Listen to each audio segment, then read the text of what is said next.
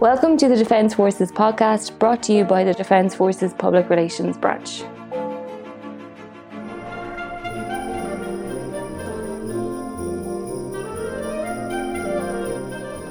Hello, and welcome to a special festive edition of the Irish Defence Forces podcast.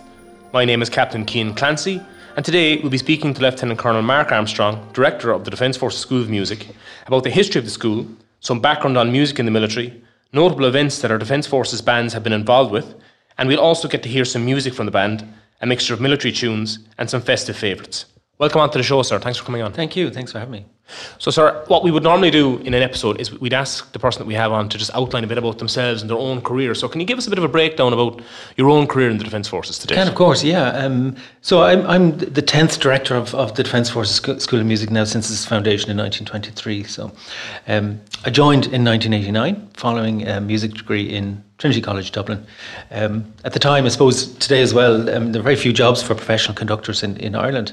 And um, I nearly came across the advertisement for technical officer in the School of Music by, by accident one Friday when I was perusing the, the job section of the Irish Times. In those days, there was no internet, and that was the go to place for, for appointments. So I applied and, um, uh, and, I, and I got the job.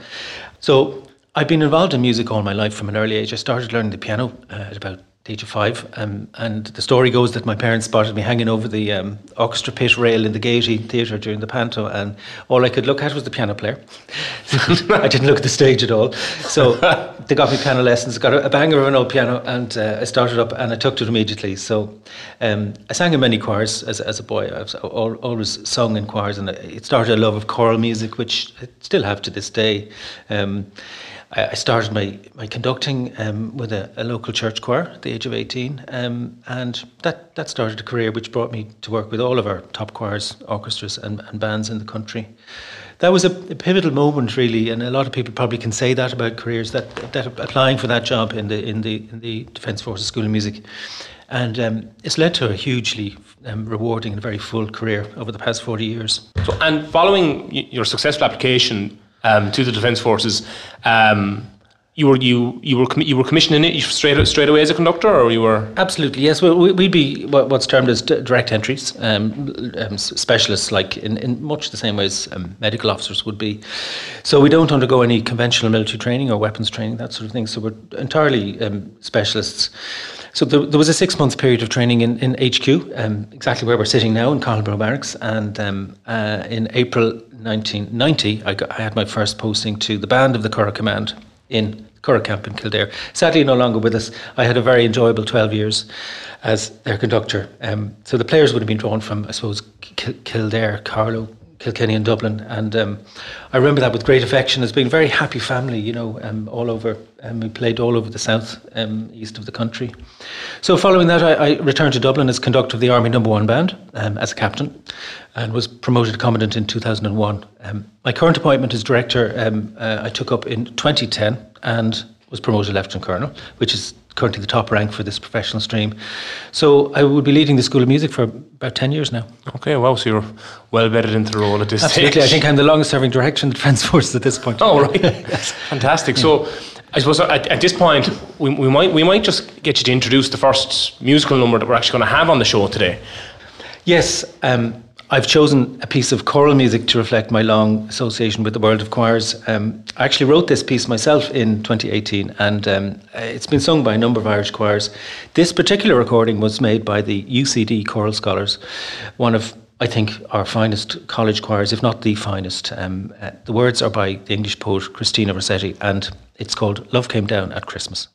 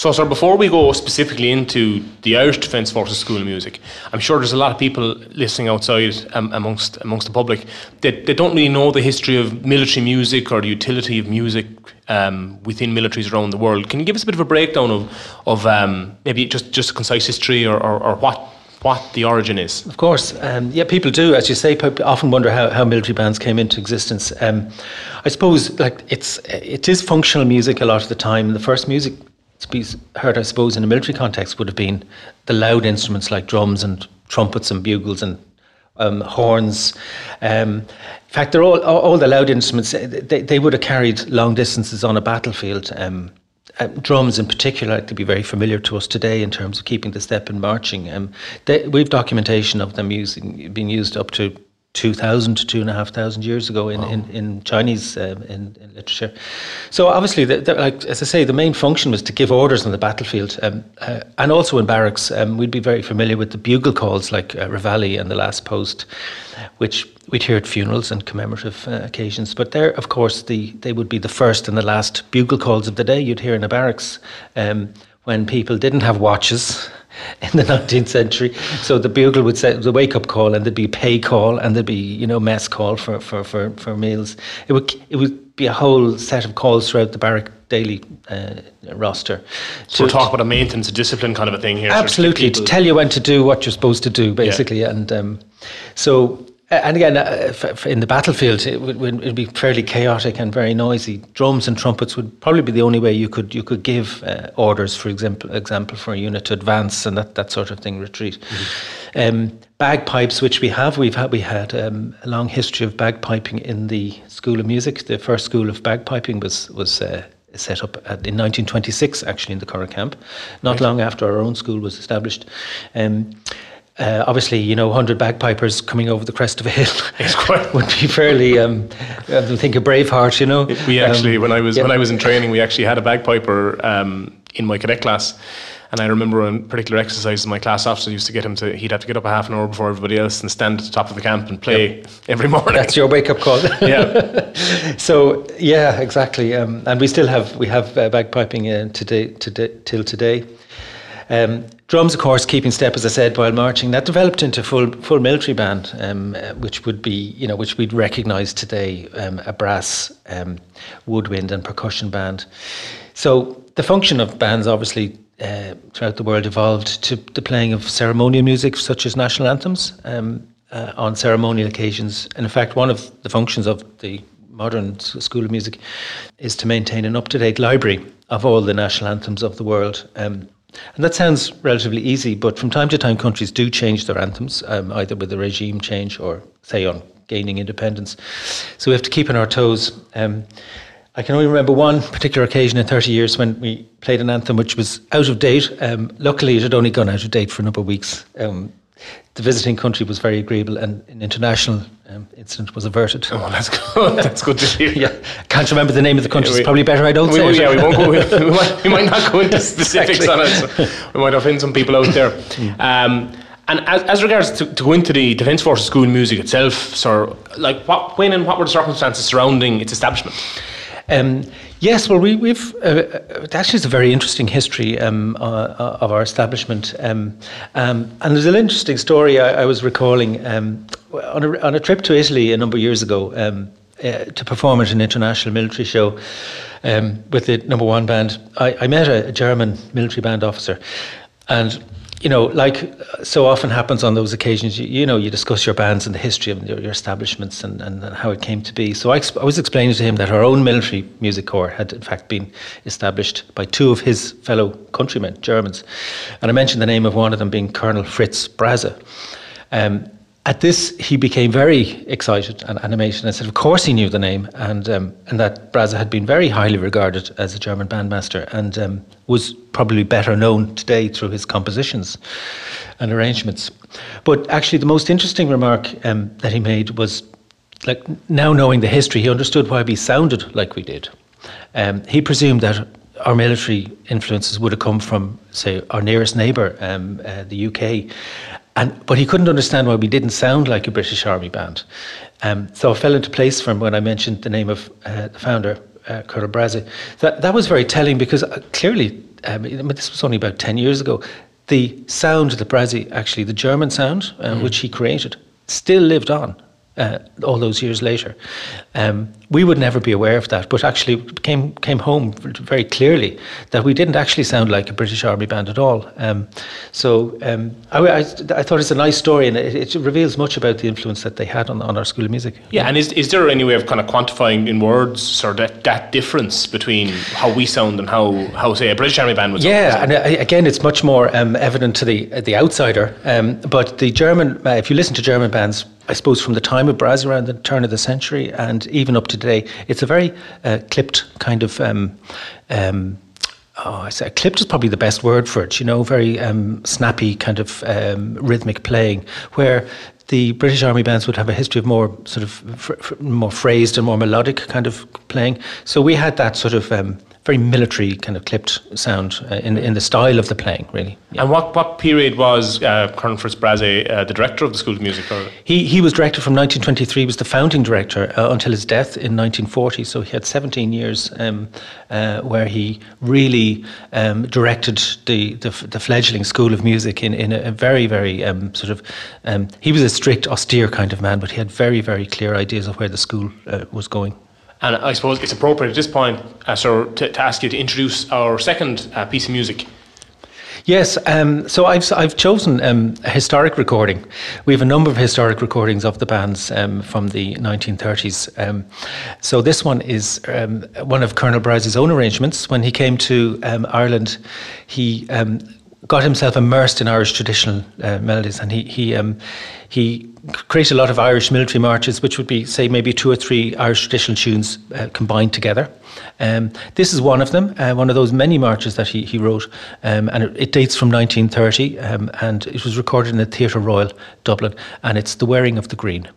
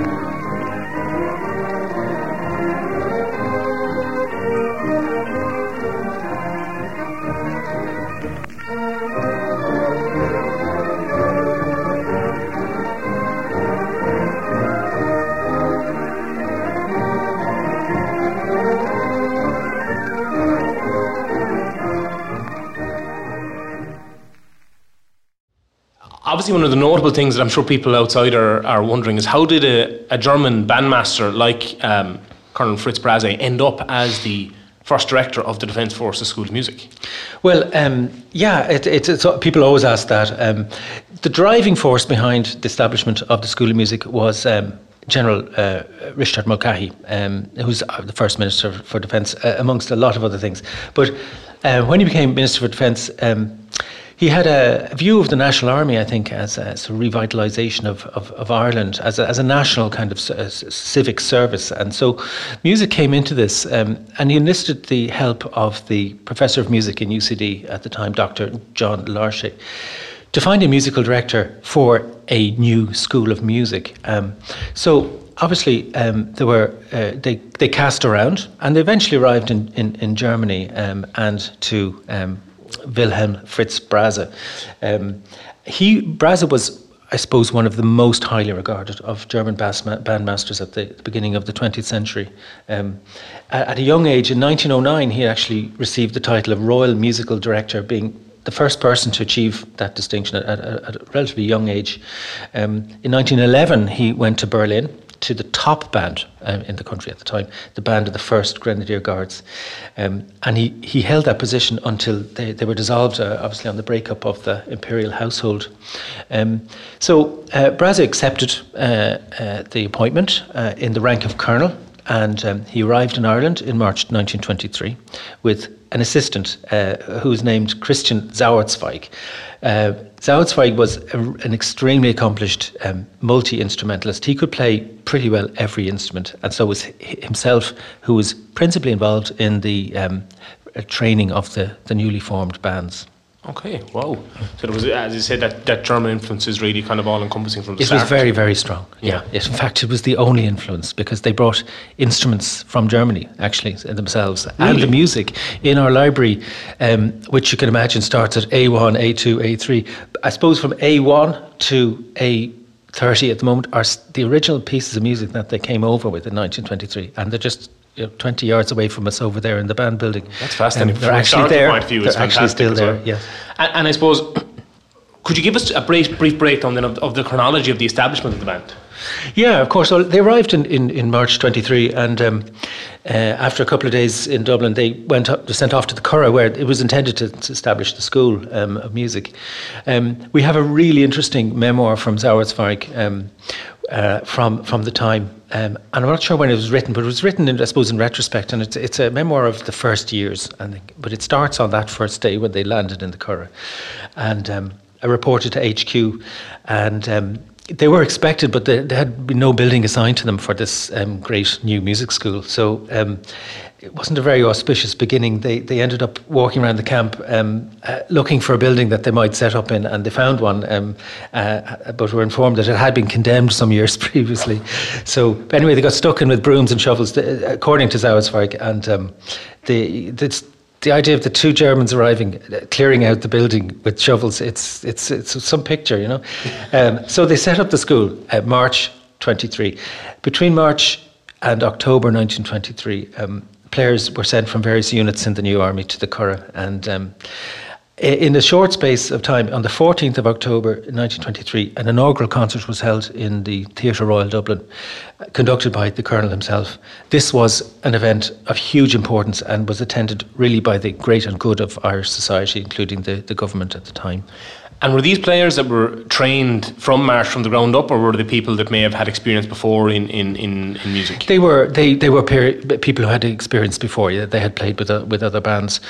Um, when you look at the program and and um, you see the complexity of it, uh, they would have had to have been players before because you you couldn't have trained people in six months up to that standard. Um, the the program was you know, uh, it, we would have to rehearse a good bit now to put on a program of that quality. To be honest, fair enough. fair enough. So, so, um, and we our the recordings we have date from 1930. The first recordings, uh, HMV recordings, uh, vinyl ones, sitting behind me here in the cabinet actually, um, of of of Brase's pieces. Um, so th- they would be been recorded seven years after the founding of the school, and um, uh, they they they show a very accomplished band. Obviously, it's a bit squeaky and scrapey being on old vinyl records, and um, you know, but the, brought them up to a very high standard of playing, I have to say, by that stage. Wow, fantastic. And, yeah. and with regard to sort of um, Richard Mulcahy and um, and John Larchet. Yes, well, um, uh, they they were uh, p- passionate about this new school, and obviously um, being the being a music man himself, a professor of music, um, they they both, they both I think shared the view that the the, the new bands were supposed to like intended to be some kind of national inspiration. I think um, so. The, the newly created bands and their conductors, the, the new bandmasters. Um, you know, would have a great connection between um, the, the, the, army and Irish music in general. Um, it was almost like an educational scheme to bring our music out to, to, to, to the populace, where I suppose people wouldn't have had um, the, uh, the, opportunity to hear live music like that. Because the bands played a lot of say uh, transcriptions of arrangements of orchestral music like you know overtures for operas. Um, people in Ireland wouldn't have heard an orchestra live so the band was was way of bringing this music out um, Larchet introduced Brase to a lot of um, Irish traditional melodies and Brase um, embraced this and, and, wrote extended pieces on Irish traditional uh, fantasias, they were called. And they could be 15 minutes long, in, in, encompassing 10 or 12 Irish melodies. But they were written in a complicated European art style, uh, you know, really incredible. Um, he, was a, he was a wonderful arranger. And he toured these uh, around the country with the Army Number One Band, and um, like we have, um, he was so well received. We have uh, um, scrolls in our archives where he got the freedom of towns and cities when he arrived. Wow. yeah, these manuscripts, wonderful. Uh, he was he was an extremely well regarded and and uh, famous guy in the country. You know, so um, yeah, I think uh, that that body of musical arrangements. Uh, when they were performed around um, Ireland, did affect a sea change in, in people's ability to to hear that kind of music. So it really enriched people's cultural landscape. Absolutely, yes, yeah. yeah. In a way that we can't really comprehend today. Yeah. Fantastic. Wow. Um, and once once the band was set up, how many bands were set up, or what kind of establishment did it have? Uh, well, we had um, f- four bands in total. Um, between 1923 and 1936, four bands were formed. Um, so they were named by the order in which they were formed. The Army Number One Band was the first, and then we had the Army Number Two, Number Three, and Number Four. Um, people always thought the Army number one band was the best because it was the number one band, but it wasn't really. It was just because it was the first one to be formed. So, um, number two band would have been in Cork, number three band in Curragh, and the number four band, which was the last one to be um, uh, formed in 1936, uh, in Athlone. Okay. At this, at this point, I might, I might ask you to bring in the third track that we have uh, selected for the show. Of course, yeah. Um, when I served in the Curragh, as I said, I had 12 very happy years there, um, I decided it'd be nice to arrange a march myself containing um, uh, some well known Kildare melodies. Um, so um, I inquired of uh, the, the CS there, who's um, uh, um, who, who, I served with, and he was a great local musician. So he recommended uh, two tunes, the Curragh of Kildare being one, of course, we don't remember Christy Moore singing that. Mm, it's a very well known, well, yeah. yeah. And the second being a very lively instrumental reel called The Rakes of Kildare. And so um, I, arranged this and we played it quite a bit. Um, and this particular recording was made in 2003 by the Army Number One Band and it's called just simply The Curragh of Kildare.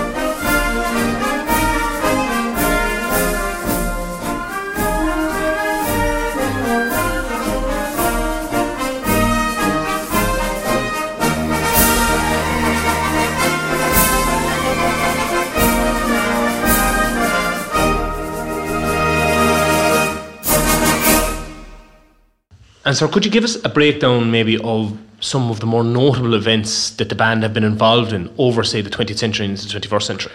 Yeah, I mean, I suppose our, our military bands would have tracked every significant um, uh, event of historical importance uh, in the country.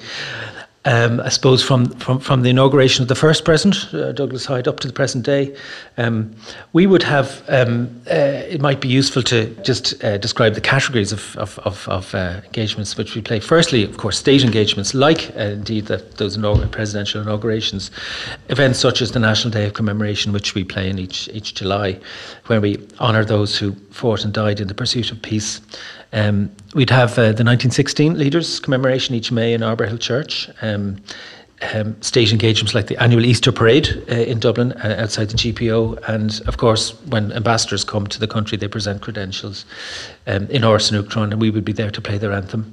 Um, and indeed, state visits from, from foreign heads of state um, are all accorded ceremonial, where the band would play um, a big part.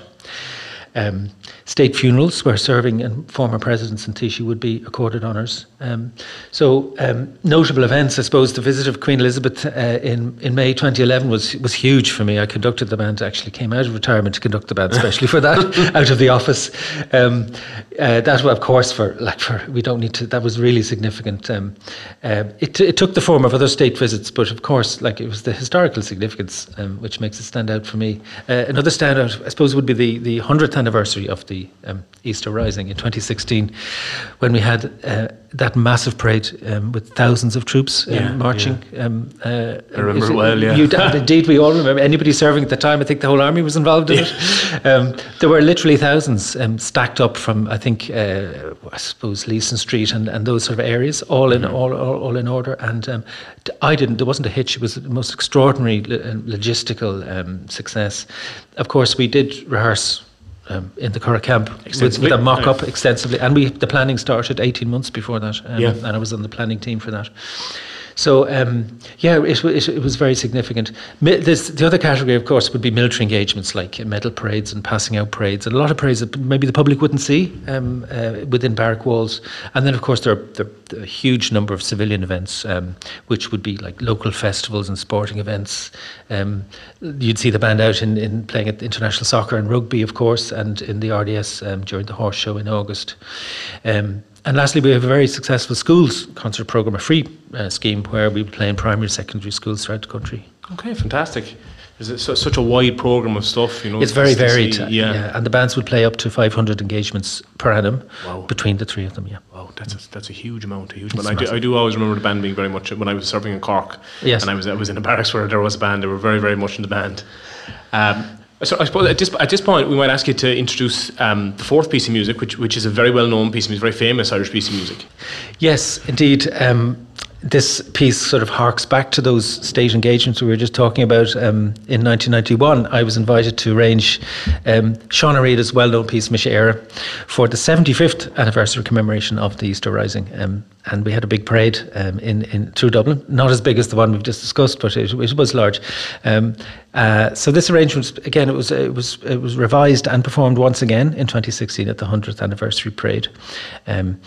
This uh, recording comes from uh, a 2018 recording um, made by the Defence Forces bands in, in um, conjunction with the RTE lyric label, Mise Éire.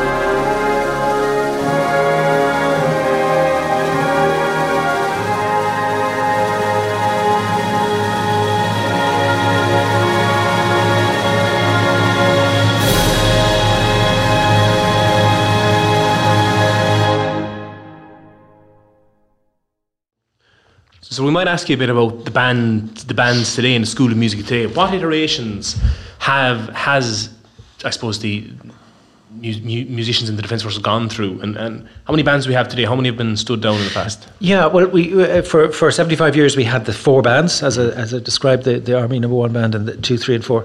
Um, the um, in 1998, um, the number of bands was reduced from four to three, with the band based in the Curragh camp, that band that I conducted for the first 12 years, was stood down permanently at that point. I suppose well, there was a big rationalisation of uh, in 1998. It was a very big reorganisation, and mm, about having a band 30 miles down from Dublin, really, it was very. I suppose it was not considered uh, necessary to have two bands so close together. So it was the Curragh band that was. Um, closed down.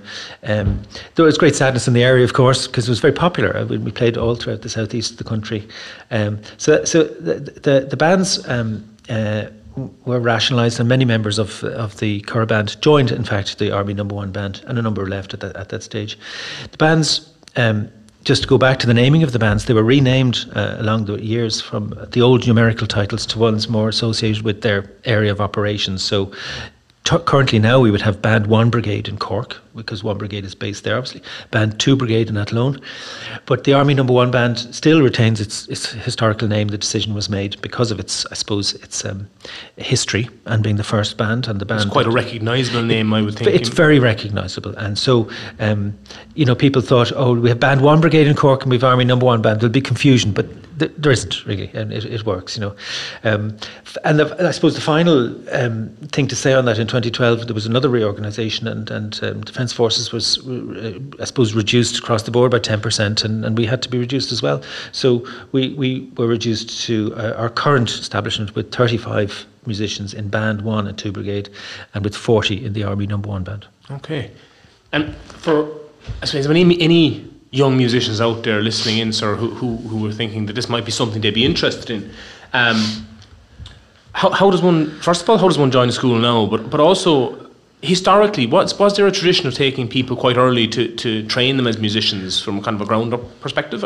There was. Um, uh, all throughout, I suppose, the, from the foundation of the school to, I suppose, into the 70s and 80s, the school actually took in boys. There were no girls at that stage uh, allowed in, but boys from the age of 14 um, came in and they were I, and I didn't have to have any particular musical ability, but they were they were I suppose um, they were handed an instrument and, and they came in and um, I mean the the story goes that if you stood in the corner and whistled a tune you'd get in, you know, but that might be a bit harsh.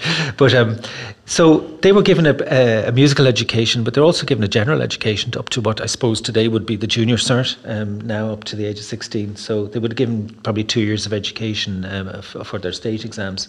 Um, things have changed. Clearly, uh, 18 years of age is the, is the minimum, up to 27 now. Um, but everybody uh, entering now, I mean, with the general, I suppose, standards of education going up across the board societally over the years, um, all of our musicians are fully trained coming in now. Um, and most of them, I would say, would have a, a, music degree with a high performance element in it from one of our universities or music colleges. Um, so they'd all come in, say, in their early t- early twenties, and um, we the only sort of continuous professional development we would have to give them would be to bring them up to music diploma level. That's if they haven't got it already, and most would. Mm-hmm. And there are there are obviously military professional qualifications they can go through from a from a promotions perspective. from we have our own technical. Yeah. Um, yeah, we have exams and professional exams that they they have to go, which are aligned to technical pay and to promotion. So we have our own in-house kind of scheme of promotion. Fantastic. Well, it, sounds like there's there's a lot of opportunities out there for, for young musicians. If, there is, and we're recruiting next year. Get a little plug in. Yes, yeah. That, we, we, we, we recruit every three years, and this is the year coming up that we'll be recruiting next year. Yeah. So, sir, we're, we're recording this in the run up to Christmas and, and in the winter time, and in, in that uh, spirit, we might ask you to um, introduce uh, our fifth piece music uh, for this production. Yeah, indeed. Um, this uh, going back to Colonel Brase, who's getting a good airing today, uh, but I think it's appropriate. Um, he, this piece in particular uh, shows huge ability and uh, I think his creativity. Creativity. He uses all the colours of the band when he when he arranges. Um, it, it's kind of seasonal um, uh, in that um, it's called "The Frost Is All Over."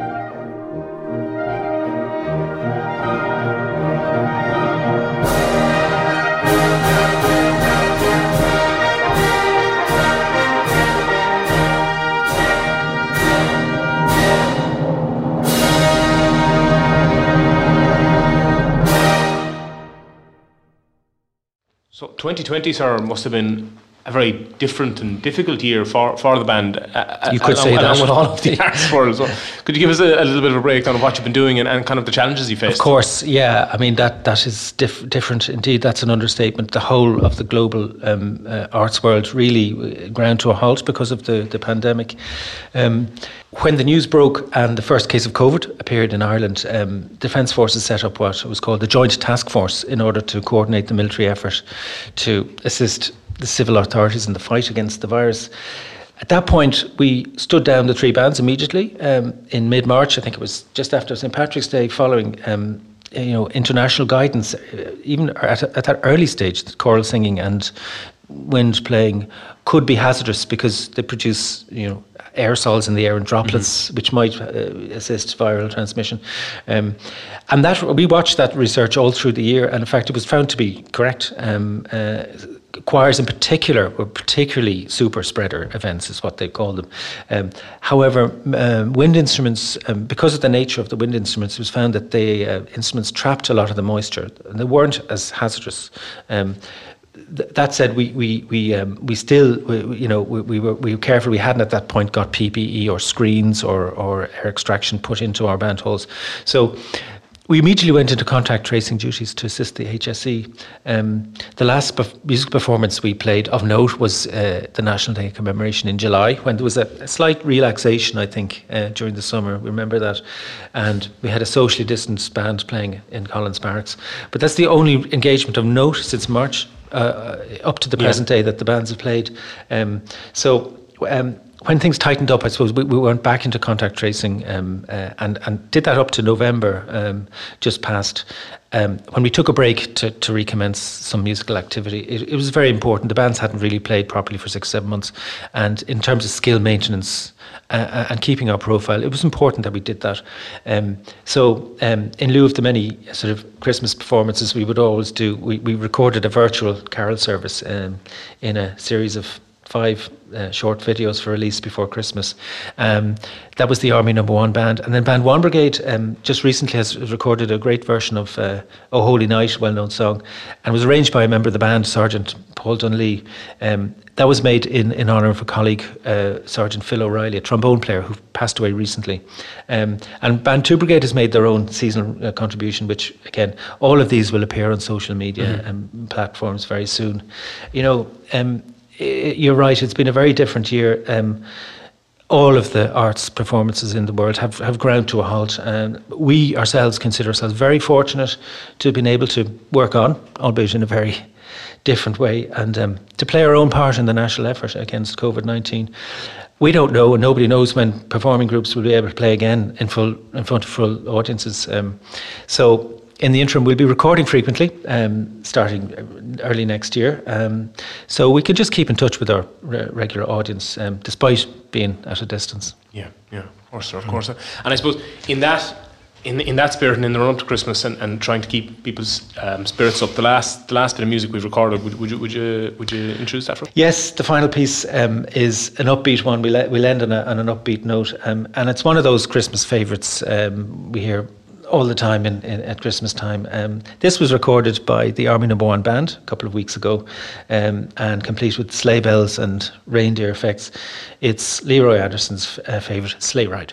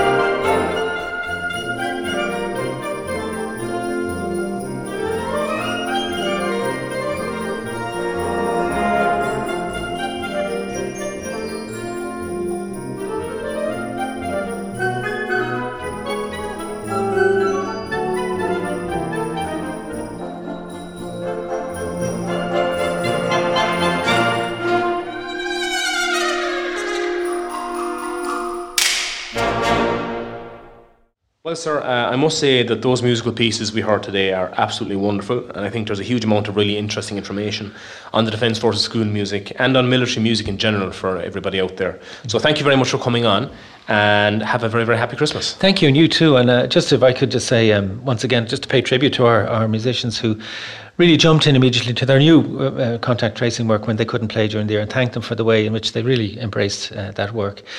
So we in the School of Music would like to wish all our colleagues in the wider Defence Forces um, and our followers outside a very peaceful Christmas and a happy and a healthy New Year. For further information on the Irish Defence Forces, check out our social media platforms and military.ie. Serving members are also encouraged to visit the members area on military.ie. Today's episode was produced by Corporal Keith Harrison and Corporal Carol McEnany of the Defence Forces Audiovisual School.